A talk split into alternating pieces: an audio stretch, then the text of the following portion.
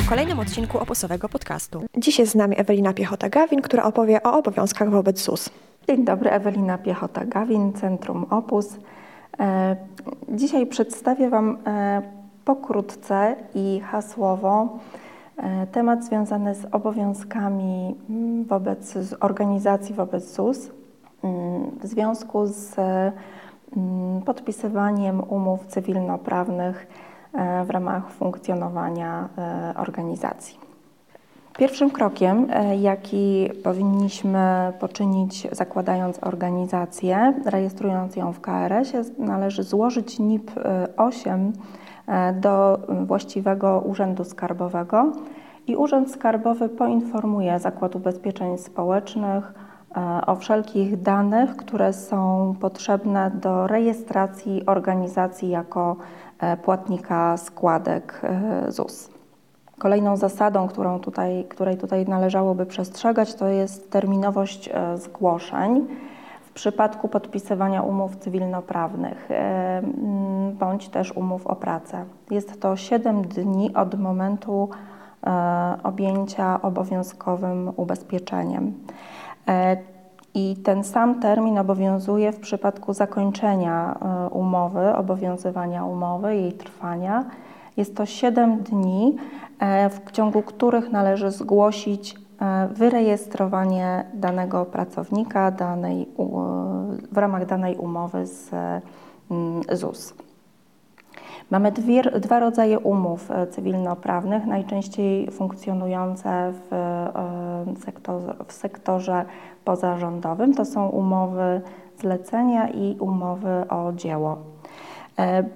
Mniej skomplikowaną, nazwijmy to, sytuacją jest podpisanie umowy o dzieło z punktu widzenia organizacji, ponieważ w przypadku, kiedy nie opłacamy składek, nie zatrudniamy nikogo na umowę o pracę, nie opłacamy składek obowiązkowych emerytalno-rentowych, umowa o dzieło nie musi być rejestrowana i zgłaszana do Zakładu Ubezpieczeń Społecznych. W związku z tym nie jesteśmy formalnie również zobligowani do tego, aby odprowadzać składki do Urzędu Skarbowego. Natomiast mamy, mamy wówczas obowiązek odprowadzić podatek od danej umowy po wystawieniu rachunku, czyli po zakończeniu trwania takiej umowy, po wykonaniu tego dzieła, dzieła i wypłacie wynagrodzenia stronie umowy. Jeśli chodzi o umowę zlecenia, tutaj sprawa może być bardziej skomplikowana, bardziej zaawansowana pod kątem liczby obowiązków, ponieważ w przypadku umów zleceń odprowadzamy składki, czyli formalnie i fizycznie przekazujemy kwoty finansowe na konto ZUS. W związku z tym tutaj istnieje obowiązek zgłaszania w ciągu tych siedmiu dni osób do ubezpieczeń społecznych. Jakie mamy podstawowe różnice między umową o dzieło a umową zleceniem? Bo myślę, że warto tutaj troszeczkę się też nad tym pochylić, bo to nie sama nazwa czy tytuł umowy decyduje o tym, czy jest to umowa o dzieło, czy umowa zlecenie, a jej treść. Jeśli chodzi o O to, od czego zależy, czy jest to umowa, zlecenie, czy dzieło, to decydują o tym strony umowy. Mają one swobodę podpisywania umów i to od nich tylko zależy, jak skonstruują tę umowę. Natomiast warto o tym pamiętać, że Zakład Ubezpieczeń Społecznych ma prawo zweryfikować również treść tej umowy i w razie stwierdzenia, iż jest to podpisaliśmy na przykład umowę o dzieło, natomiast treść będzie ewidentnie wskazywała na to, że jest to umowa zlecenie, z jej treści będzie wynikać, iż jest to umowa zlecenie, obejmie tego zleceniobiorcę obowiązkowymi składkami.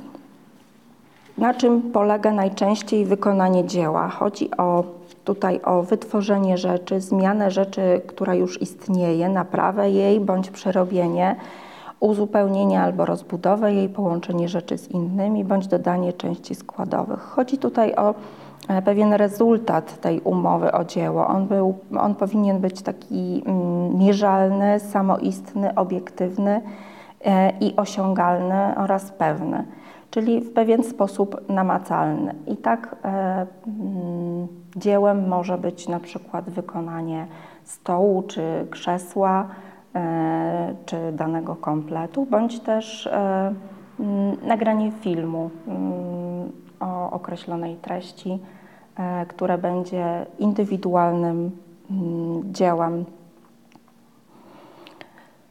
W przypadku umowy zlecenia jest to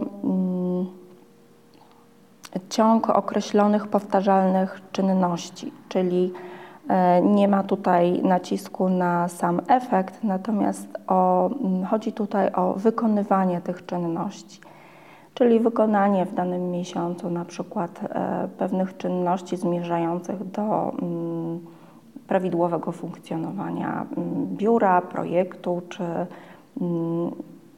jakiegoś innego działania. Jeśli chodzi o zakres odpowiedzialności, w umowie o dzieło osoba, która wykonuje tę umowę, odpowiada za osiągnięcie tego rezultatu i nie jest tutaj ważne, czy dokładała należytej staranności przy wykonywaniu dzieła. I tutaj ryzyko jest obci- ryzykiem obciąża się wykonawca tego, tej umowy.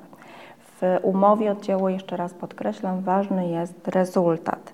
Jeśli chodzi o umowę zlecenie, to zleceniobiorca odpowiada za brak należytej staranności przy wykonywaniu tej czynności. Natomiast ten wynik, nacisk na wynik tutaj jest mniejszy. Ważne jest wykonanie tej czynności, która jest przedmiotem umowy. Po wykonaniu pracy, po wykonaniu dzieła, po wykonaniu zlecenia, bądź odbieramy taką, t- takie dzieło, tak, od zleceniobiorcy, od strony umowy, bądź otrzymujemy oświadczenie o liczbie przepracowanych w danym miesiącu godzin w, w przypadku umowy zlecenia, na, w ciągu których zleceniobiorca pracował nad, nad, nad zleceniem.